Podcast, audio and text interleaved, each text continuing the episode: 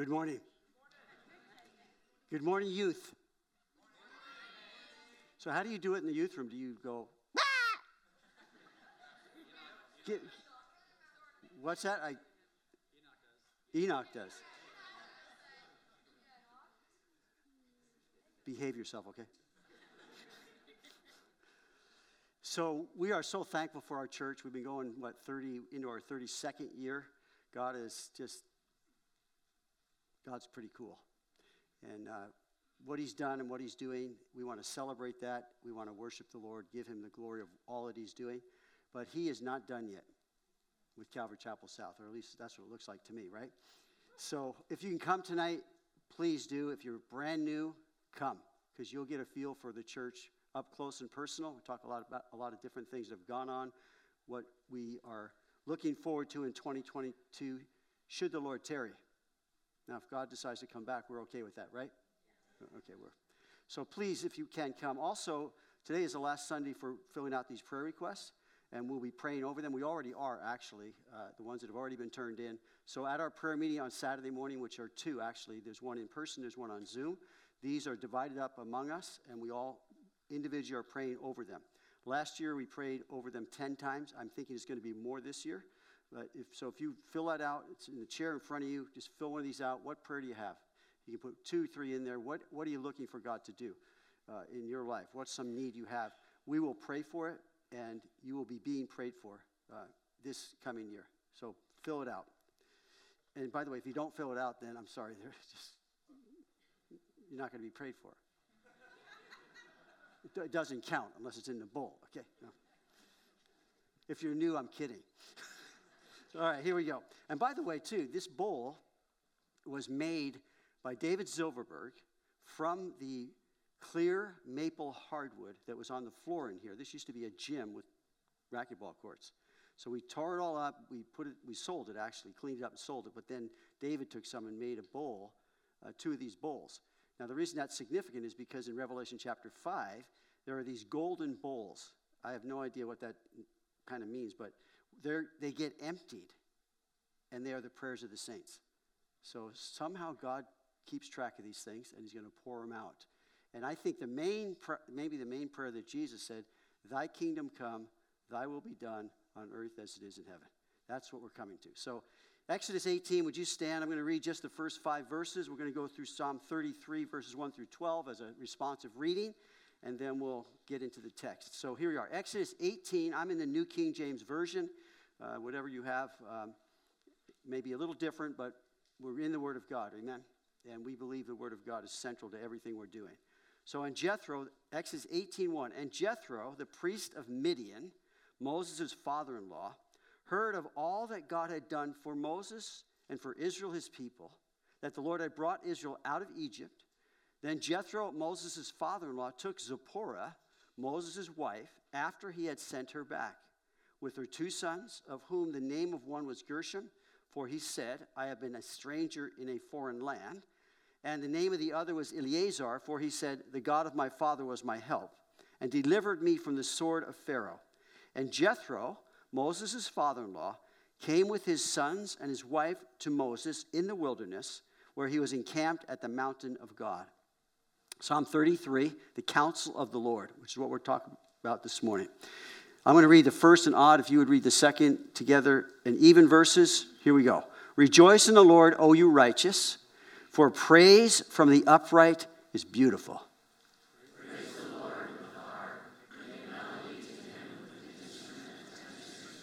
Sing to him a new song. Play skillfully with a shout of joy.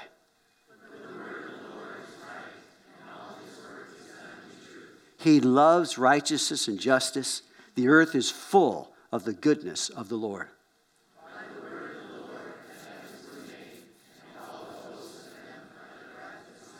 He gathers the waters of the sea together as a heap.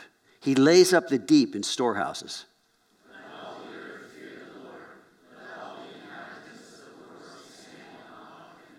For he spoke, and it was done. He commanded, and it stood fast.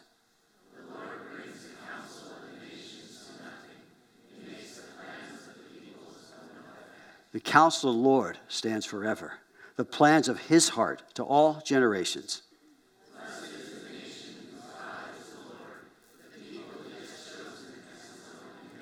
So, Lord, we thank you, thank you, thank you that we serve the living God, that you've given to us your word that we might hear from you, the living God. And Lord, we know that you are good, you are gracious, you love us, you've called us into this relationship with you through Jesus to know the only true God. So we stand in awe, even as in the psalm. We stand in awe of you, Lord. We offer to you our hearts and our minds right now as you would give us the word by your Holy Spirit. Search us, teach us, instruct us, help us to hear what the Spirit is saying to the church this morning. All that I prepared, Lord, break it fresh now for us. Feed us. We're hungry for you. We're hungry. We're thirsty. We want to know you and live for you. Please bless this time now in your word. In Jesus' name, everyone said, Amen. You can be seated. So, the book of Exodus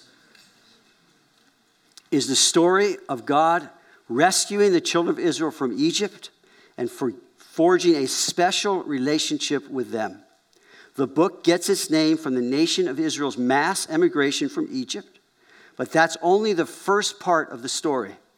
This book follows Israel out of Egypt into the desert where the nation is specifically aligned with God, unquote. So the book of Exodus is pictures for us to apply to our life as believers redeemed by the blood of the Lamb out of the world and into this thing called Christianity, into our faith, whereby we're living our lives under God's authority. He's our King of Kings, our Lord of Lords. He's our Savior, and all the things that come in. So, how does, what does that look like? We're seeing it here in Exodus as believers. So, we looked at I will take you as my people, verses 1 through uh, chapters 1 through 12. I will be your God. This is the last study in this section of Exodus as outlined. He said, I will be your God. Is that cool or what? I'm going to be your God. That's what he wants. God, our strength, God, glorious in power. God is present to heal your life. He is present to receive from Him. God is the initiator, we are the responders. God gives, we receive. And in receiving the things that He's given to us, beginning at salvation, forgiveness, He gives to us freedom to live our lives for Him apart from all the entanglements of sin, of the world, and all the opposition that we face against the forces of darkness. So He is present to receive from, He is present to test your heart. That's the good thing about God. He tests us. Why? To prove us, to surface all the impurities and make us refined as gold is refined in a furnace. That's what God does. And He does it very well. Last week, God's presence in prayer. And we've been praying all week, and I appreciate you praying with us for our church. We're just asking God to please bless Calvary Chapel South. So we, we started out with the church. What's the church on Monday? Two, the Holy Spirit. Three, we talked about the Word of God. Four, our fellowship together. And then we talked about prayer as last week, and we were praying and, and fasting praying. And I, I would remind you, please, as you sit down for a meal, I got this from my pastor Chuck in Costa Mesa. When you sit down for a meal, just make it one of your regular prayers. Lord, please bless Calvary Chapel South. Bless them. Bless us. And then, so now God's presence in person. I had another, I was going to call it God's presence in people. But then as I'm reading, and there's one thing, I want to go somewhere this morning, a little bit jump ahead in Moses' life and talk about something that I, am still mulling over as far as this idea of our relation, this, this face-to-face relationship that Moses had with God. So in Exodus chapter 33, it says in verse 7, Moses took his tent and pitched it outside the camp, far from the camp, and called it the tabernacle of meeting. And it came to pass that everyone who sought the Lord went out to the tabernacle of meeting, which was outside the camp. And so it was, whenever Moses went out to the tabernacle, that all the people rose, and each man stood at his tent door and watched Moses until he had gone into the tabernacle. And it came to pass, when Moses entered the tabernacle, that the pillar of cloud descended and stood at the door of the tabernacle, and the Lord talked with Moses. All the people saw the pillar of cloud standing at the tabernacle door, and all the people rose and worshiped, each man in his tent door. So the Lord spoke to Moses face to face as a man speaks to his friend. and he would return to the camp. But his servant Joshua, the son of Nun, a young man, did not depart from the tabernacle. I mean, he's being equipped right now, Joshua is. But this whole idea that he spoke to him face to face as to a friend, this relationship that Moses had with God was incredible. And so in Numbers chapter 12, then Miriam and Aaron spoke against Moses because of the Ethiopian woman whom he had married for he had married an Ethiopian woman. So they said, Has the Lord indeed spoken only through Moses? Has he not spoken through us also? And the Lord heard it.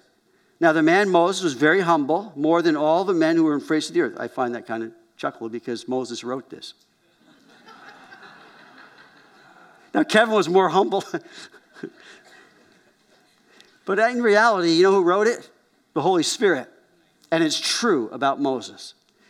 Go on, verse 4. Suddenly, the Lord said to Moses, Aaron, and Miriam, Come out, you three, to the tabernacle of meeting. Uh, Got to talk to you. So the three came out. Then the Lord came down in the pillar of cloud and stood in the door of the tabernacle and called Aaron and Miriam. And they both went forward. You picture him? Then he said, Hear now my words.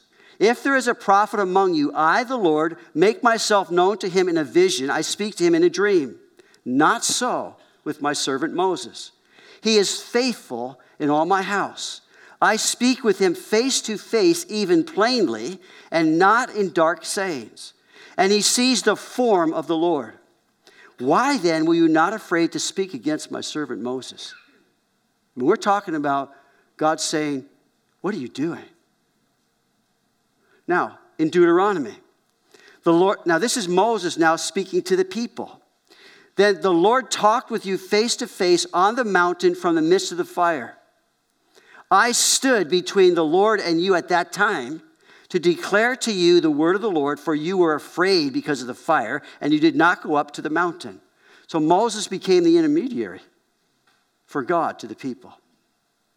So, what strikes me is this whole idea of face to face relationship that God had with Moses. And it's God who said it, and it's God who initiated it. So Moses is a special, unique human being that God said, I'm going to use your life, and I'm going to speak to you face to face as with a friend. I'm going to speak to you face to face plainly. It's exclusively personal between God, Moses and God. It's the expression of a deep deep intimacy between them, in person, face to face. It is powerful in its impact, in how Moses, and you know, this is, this is new musings for me, if you will. But I start thinking, particularly in context of what we've been going through, that our face is unique. And in person and face to face is powerful. It's powerful. So Jacob had the same experience of this face to face with the angel, God. And he's wrestling with God. And he says, I'm going to call it Peniel. I've seen God face to face. And you know what happened in his life at that moment? He's running from Esau. He's scared. God's promises certain things. And he goes over the Jabbok. He puts all of his family separate. He goes over the Jabbok. And there he's alone with God, face to face. And you know what God did? He crippled him. That he might bless him spiritually. You used to be called Jacob, face to face conniver, the deal maker, but no more. You're going to be Israel, which means governed by God. Now, Jacob's experience with this intimacy was through wrestling with God and working things out with God. But it brought him to that same place of intimacy and uniqueness and specialness. God, and God called it face to face. And so I, I've been thinking, you know, this whole idea of face to face, the expression, the face is huge in, in expressing our souls to one another. It's huge. So, face to face speaks of this openness, this vulnerability, this fullness of disclosure, no shadows, no agendas, nothing to hide. As a friend, Jesus said to his disciples, I no longer call you servants.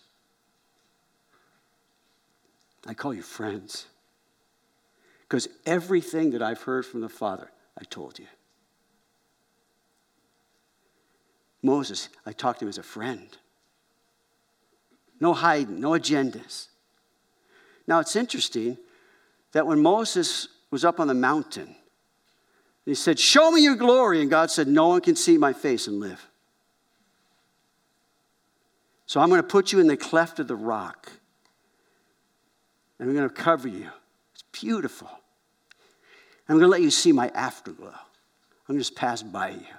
And I believe, as believers in this life, we're seeing the afterglow. But one day we shall see him face to face. And get this God has a face in Jesus Christ. He became human. And we shall see him face to face.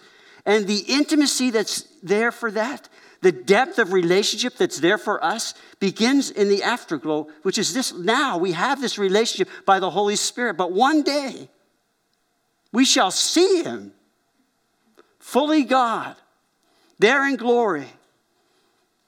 And John said, I looked and behold, in the midst of the throne of the four living creatures, and in the midst of the elders stood a lamb, as what had been slain, having seven horns and seven eyes, which are the seven spirits of God, sent out into all the earth. The Holy Spirit, I believe that's the full, the Holy Spirit sent out to minister and draw us into this intimacy with God in person and face to face through Christ. Now, you talk about something that's absolutely incredible that we can have a relationship intimate with God the eternal God? I say, yeah. It's incredible. So Moses in the Old Testament experienced this kind of thing that we have right now for us in the New Testament through Christ. Face to in person, face to face through the Holy Spirit. And in 1 Corinthians, the love chapter, he closed saying, For now we see in a mirror dimly, but then what? Face to face. There's going to be this nothing, nothing ever, nothing hidden. It's full disclosure, full, in, nothing in the way of our relationship with God. As image bearers, we were made for in person, face to face relationship. We were made for that. It's where expressions are seen.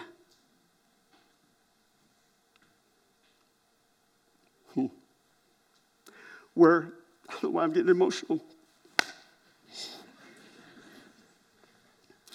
Where tones are heard. Where thoughts are sorted through and understood. Because our face is the expression more than just words can ever communicate. It's where our hearts are healed. It's in relationship, in person, face to face. It's where hope is restored, in person, face to face. Moses had that with God. No wonder he sustained, God, it sustained him through the worst of things. I mean, the people of God put him through torment. Even Miriam, his sister, Aaron, his brother. Well, you think, well, what do you, what do you think? He said, I'm the most humble man in the world. No. You're the only one who's talking. No, we're, no. Moses was simply communicating his God who called him to lead. That's what he was doing. And what God took him to. I believe the, the intimacy that he had with God is what sustained him. And may I say this morning, the intimacy we have with God is what's going to sustain us. In person, face to face. The Word of God open. We've been praying about that this week. Trusting the Holy Spirit. We've been praying about that this week. The church, we've been praying about our communication. And then when that's happening for us, we are commissioned to preach the gospel. We're a commissioned people. We are a kingdom people. What We're watching and waiting for the return of our Savior, Jesus, when we see him face to face. Again, I say, have at it, Lord. Do it.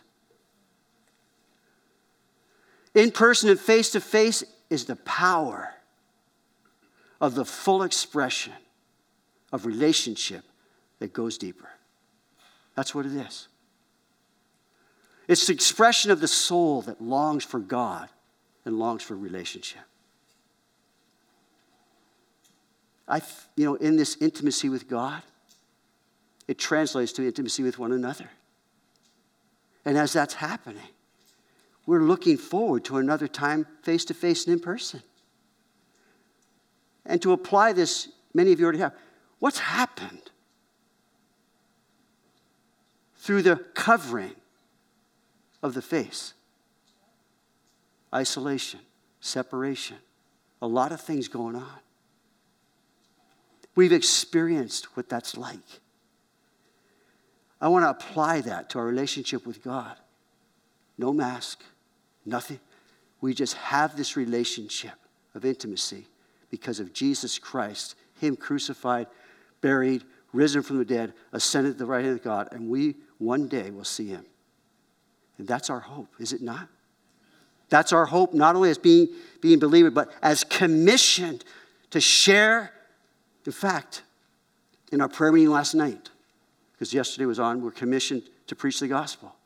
The prayer, many of the, the threads of prayer that came up through that hour were, Lord, help us to be aware of your presence in every encounter I have with another human being. Help me aware that you are with me in person. And so when I meet a stranger, God's there. And God's always working on both ends of the deal, okay? The relation. When you meet someone, God hasn't sort of put you there and He has, no, God's been working. And in commission to preach the gospel, we have the answers that people are searching for, and they're looking to us for the answers. And our answer is not us, it's us in Christ, a relationship with God. So we, we were praying that in several times it came up, Lord, help us to be aware of the divine appointments whichever one is. Help us to be aware of your presence with my children, my grandchildren. Help us to be aware of your presence with my wife, my husband. Help me to be a present for me to uh, be aware that you're with me when I'm with friends and talking to my friend. He is there, believer or not. But we need to believe it and know that that's what God's doing. He is present there with us. Online communication. I am so thankful for technology. Caden's new on staff. He's been equipped with, you're going to see some of his artistic tonight. I, I appreciate technology. I appreciate it. We can be online even this morning. I appreciate all that. It's been powerful, and I'm, I'm thankful for it. It's opened up windows of opportunity like crazy. But they're windows. Online communication is a window into your world, into my world, as I would have it be. That's what happens. As I make it. But, in person, face to face, that interaction is not a window, it's a door to let others in and to be let out. To let others in to know them, to let us out to be known. Someone said to know another and to be known by another is everything. And it is. We were created for relationship.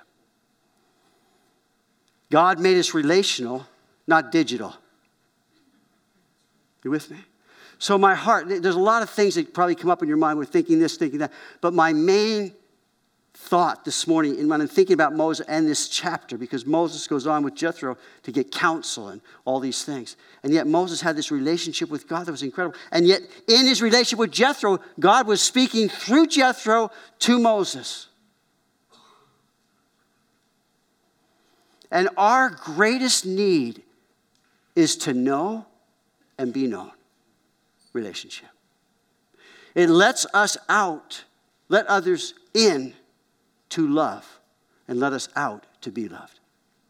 There's a vulnerability that is so healthy in relationship that's built on in person and face to face with the love of God.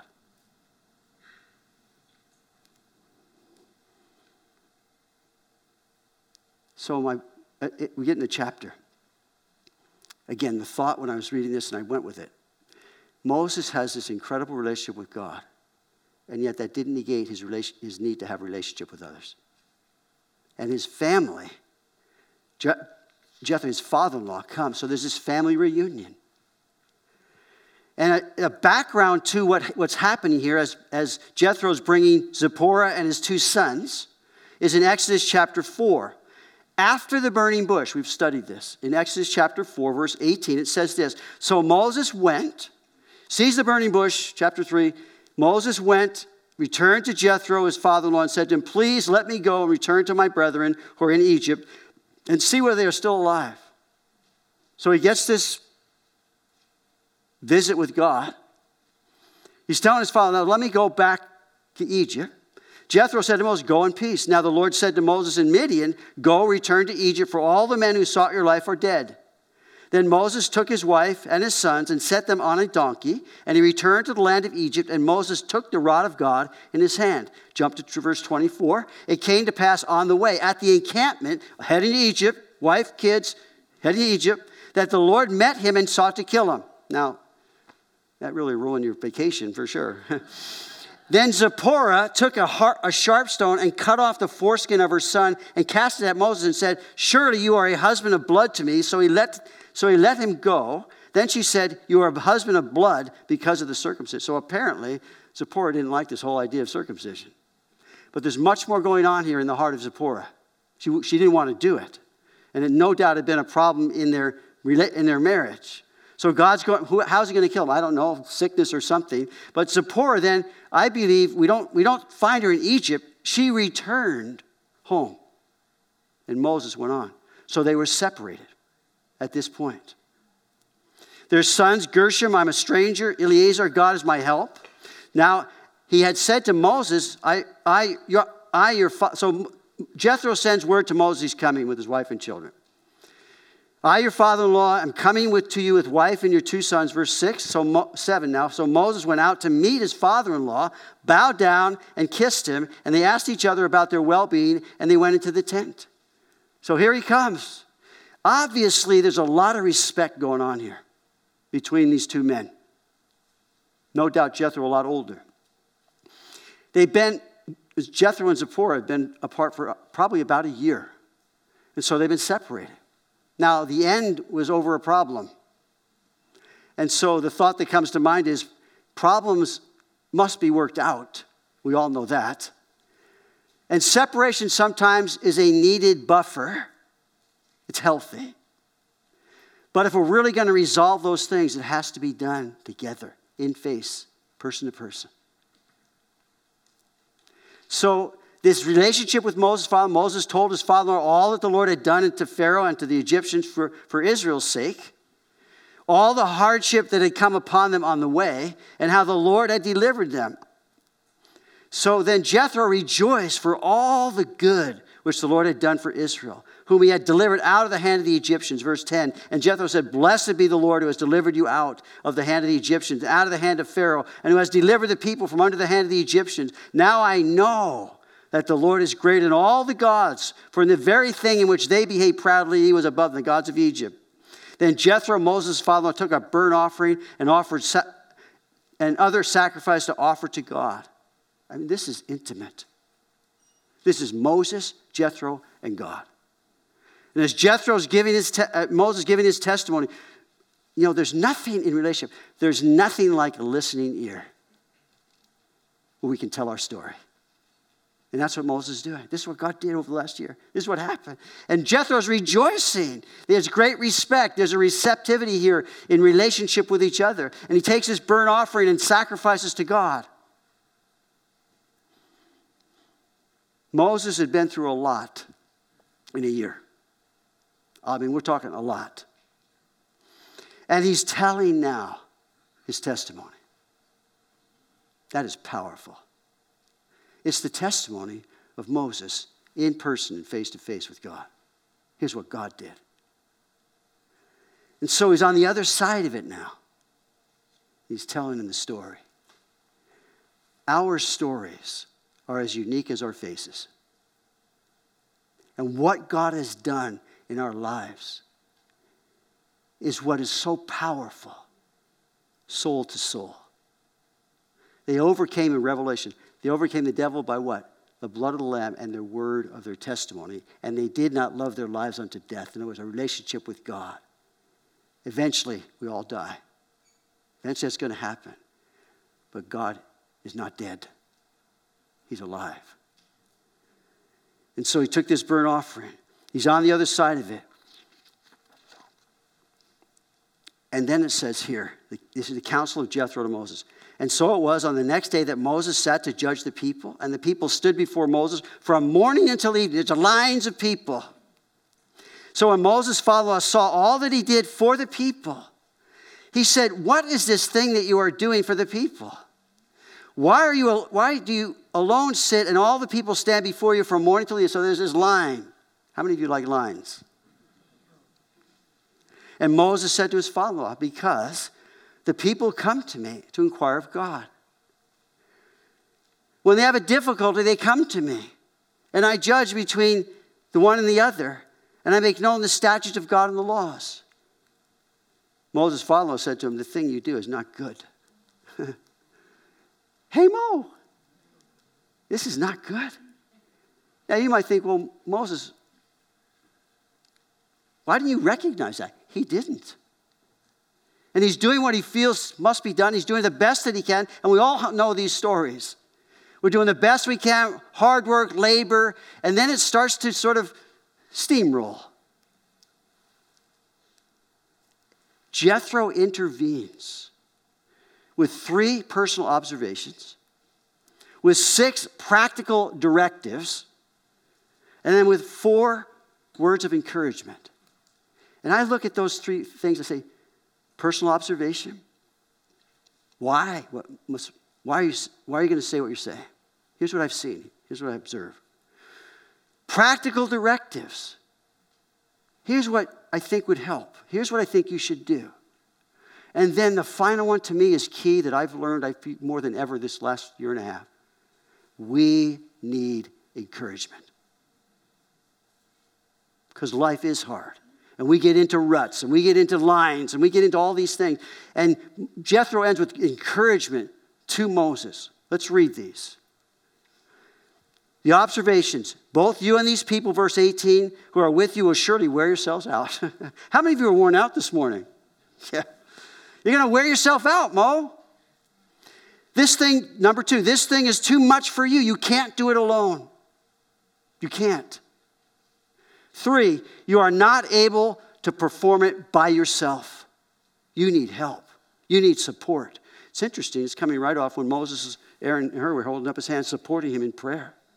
This is the practical side of doing what God called him to do. Now, these six practical directives. Verse 19 now, Listen now to my voice. I will give you counsel, and God will be with you. So, yeah, I believe this is from God. Number one, stand before God for the people so that you may bring the difficulties to God. You stand there and you bring them to God. You pray. You hear, you pray. You hear, you pray. Number two, teach them the statutes and the laws. In other words, teach them to fish. Teach them to what, what God said so they can learn that personally. Number three, show them the way which they, they must walk and the work they must do. Be an example. Be an example the council. And then, verse 21 Moreover, you shall, number four, select from all the people able men, such as fear God, men of truth, hating covetousness. This is important. We understand this. Paul speaking to Timothy and Titus, saying a bishop must be these, and he begins just to list off character qualities, character traits that must be proven before put into uh, uh leadership. And then place such over them to be rulers of thousands, hundreds, 50s, and 10s. So when you look at your leadership, know what God has given this person the capacity to oversee and put them there. Character first, and then put them. And then number six, and let them judge the people at all time. In other words, you get out of it. Let them do it. Give it to them. And then these four personal encouragements. I love this one. Number one, it'll be easier for you. How many like, would like it to be easier? I want to tell you something, Moses. You do this, it's going to be easier for you. God is not a hard taskmaster. Jesus said, Take my yoke upon you and learn of me, for I am meek and lowly, and you will have rest for your souls. My yoke is easy, my burden is light. God wants to empower us to do what He's called us to do and have the wisdom to understand when other people need to be doing it. In fact, it's in Galatians that says we all have a burden to bear. We have a responsibility from God, but then we and we bear one another's burdens. But then there are those things that we must bear ourselves as God-given responsibilities. That we shouldn't be saying you should do this. No, we should do it. I should do it because God told me to do it. He called me to do it. He gave me a responsibility. I'm going to fulfill that responsibility. Then he says, number two, first of all, it'll be easier. Next three, they will bear the burden with you. You'll, you'll understand teamwork.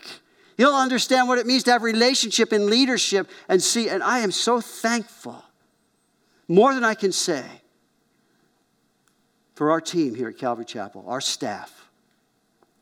We have a beautiful culture that has taken time in relationships to build it, to work at it. And I want to say to you, Garrett, I shout you out this morning because you have been instrumental. God's gifted you and called you to help us with this. And our team has been is gifted and help. And we have this wonderful thing called staff. I am enjoying ministry today more than I ever have because of the relationships, and it's not, we've always had, I want to make sure I'm saying this correctly. We've always had, I believe, healthy team, healthy staff. But it changes over the years. It changes. And new people come, and some don't work, and some fit. But all, in all those matters, what God wants is a relationship between us that's face to face and in person. Every Thursday morning from 9:30 to 10:45, we have what I call Team Chapel. That's my time. and I don't agenda it. I, I just say, we're going to get together. We're going to, somebody's going to bring some word for us. We're going to share together wherever the Holy Spirit would take it. And we're going to pray. I want to tell you, I look forward to that as I do the prayer meeting on Saturday mornings. Because that's what God's into. It'll be easier for it, and you'll be with each You'll have this understanding of a team. In fact, we have a team acronym Great teams trust each other. Great teams energize each other. Great teams appreciate each other. And great teams maximize each other. Now, my son Trevor, I know he's listening, I think uh, my son, they have this whole idea of this whole wonderful theme, which I think he got from someone, that family is a team. We're on the same team. You're on the same team. So we're in this thing together, like it or not. We're in it together. We're a team. So it's going to be, they're going to burden, bear the burden with you. And chapter 18, verse 23, he says, You will be able to endure. The, context of endurance is within relationship with others where we're walking alongside each other. We're a team. We're working hard. We're doing what we do. We understand there are things that I can and there are things I can't do. We understand there are others that are gifted differently than I. All those things. And then he says there, you will be able to endure. And the endurance that we need is relationship that's face to face and in person. That encourages us and strengthens us. All this people will also go to their place in peace. the people are going to be happy. The people aren't going to be standing in line. I hate lines. Do you hate lines? And then you got, you know, you come down here for a prayer meeting on Wednesday night or Thursday night, I think it was. No, actually, it was Friday night. And you're coming down Central Avenue and you make the left on Meeker, and what's there? A train. I mean, a train at rush hour. I mean, who's scheduling the train?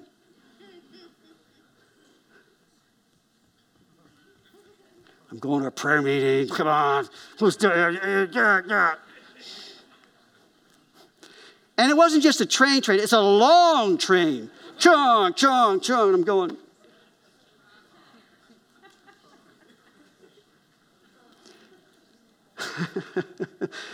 I am pathetic, I'm telling you. I, But we don't like lines, we don't like standing there. But man, when the freeway's open, I got peace. How about you?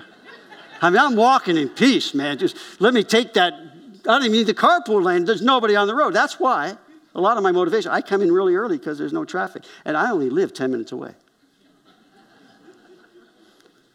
That's not in my notes, but I have no idea I got there. And so, verse 24 Moses heeded the voice of his father in law and did all that he had said. And Moses chose able men out of all Israel and made them heads over the people. He did it. He took the counsel of Jethro as from God. And Jethro even said, Hey, if this is of God, you do it. You, which is an important point in counsel, in the Word of God. Don't believe what Kevin tells you. The Bereans were more noble than the Thessalonians, book of Acts, in that they received the word with all readiness of mind. So, God, what are you saying? I'm hearing, I'm hearing. And then they went home and searched the scriptures to see if these things were so. Does it line up with scripture? Because you see, counsel, whenever we're giving counsel, if it doesn't line up with scripture, I don't care. I don't want it. And this counsel that he gives, he says he takes it, he does it. Then Moses let his father in law depart, and he went his way to his own land. We need wise counsel in relationship with people. We need that. A lot of Proverbs scriptures that talk about a wise man will hear and increase learning, and a man of understanding will attain wise counsel. We need to be learners. A learner is a leader, and a leader is a learner. Whatever we've been given to lead, any area we have, we have to remain learners. Moses was a learner, Jethro was a learner. The psalmist contrasts the counsel of the of God, the Word of God, with the ungodly. How many of you are taking our CCS training program? How many have taken it? What's the scripture we're memorizing? Psalm 1. Here I go. See if you can keep up.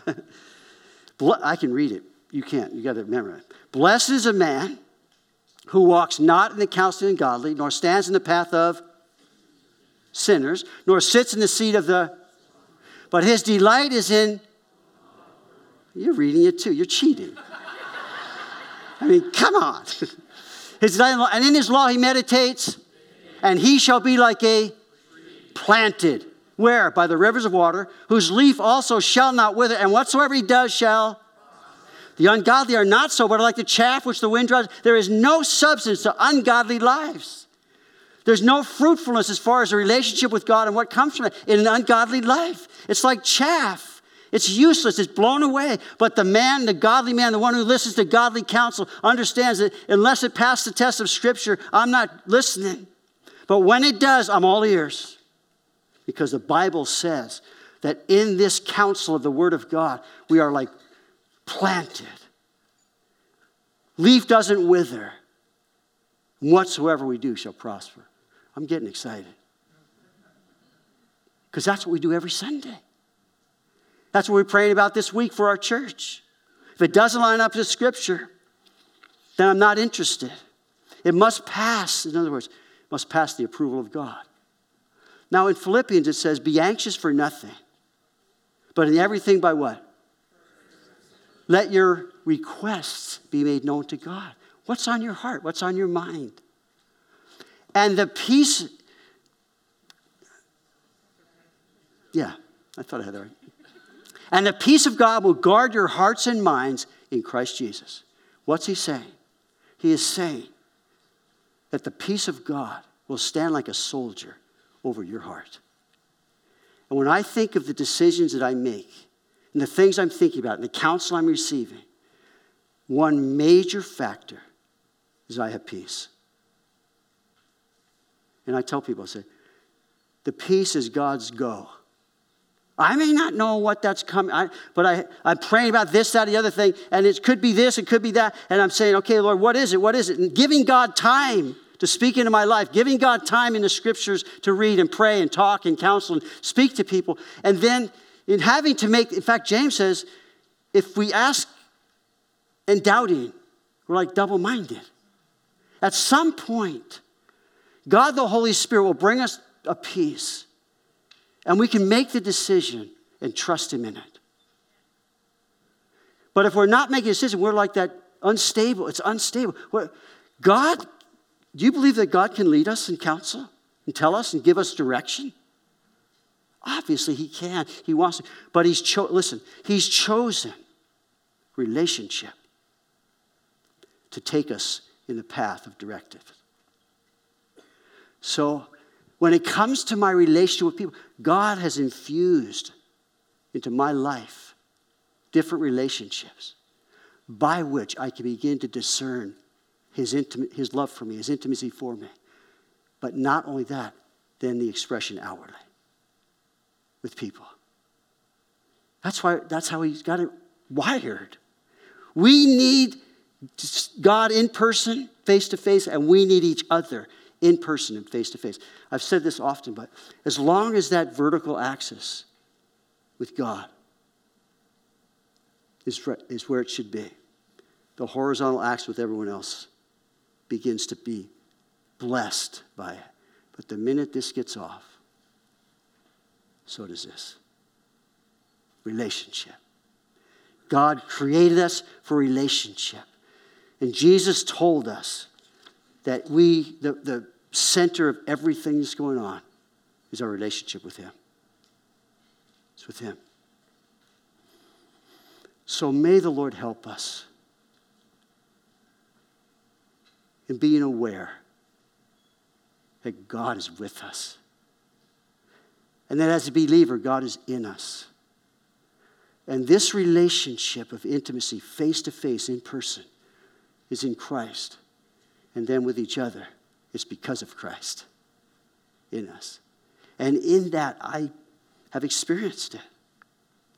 An intimacy comes into your life, to my life, that's hopeful and healing and strengthening and encouraging. And I, I believe the Lord this morning, on my heart was to me personally, in person, face to face, makes all the difference all the difference in what's going on in our lives. And when that's hindered for whatever reason, when that's curtailed for whatever reason, begins to undermine the security and assurance and peace and joy that comes only when it's face to face in person. Amen.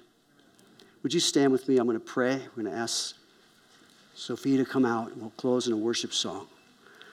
So, Lord, I thank you for this word this morning to my heart and to us.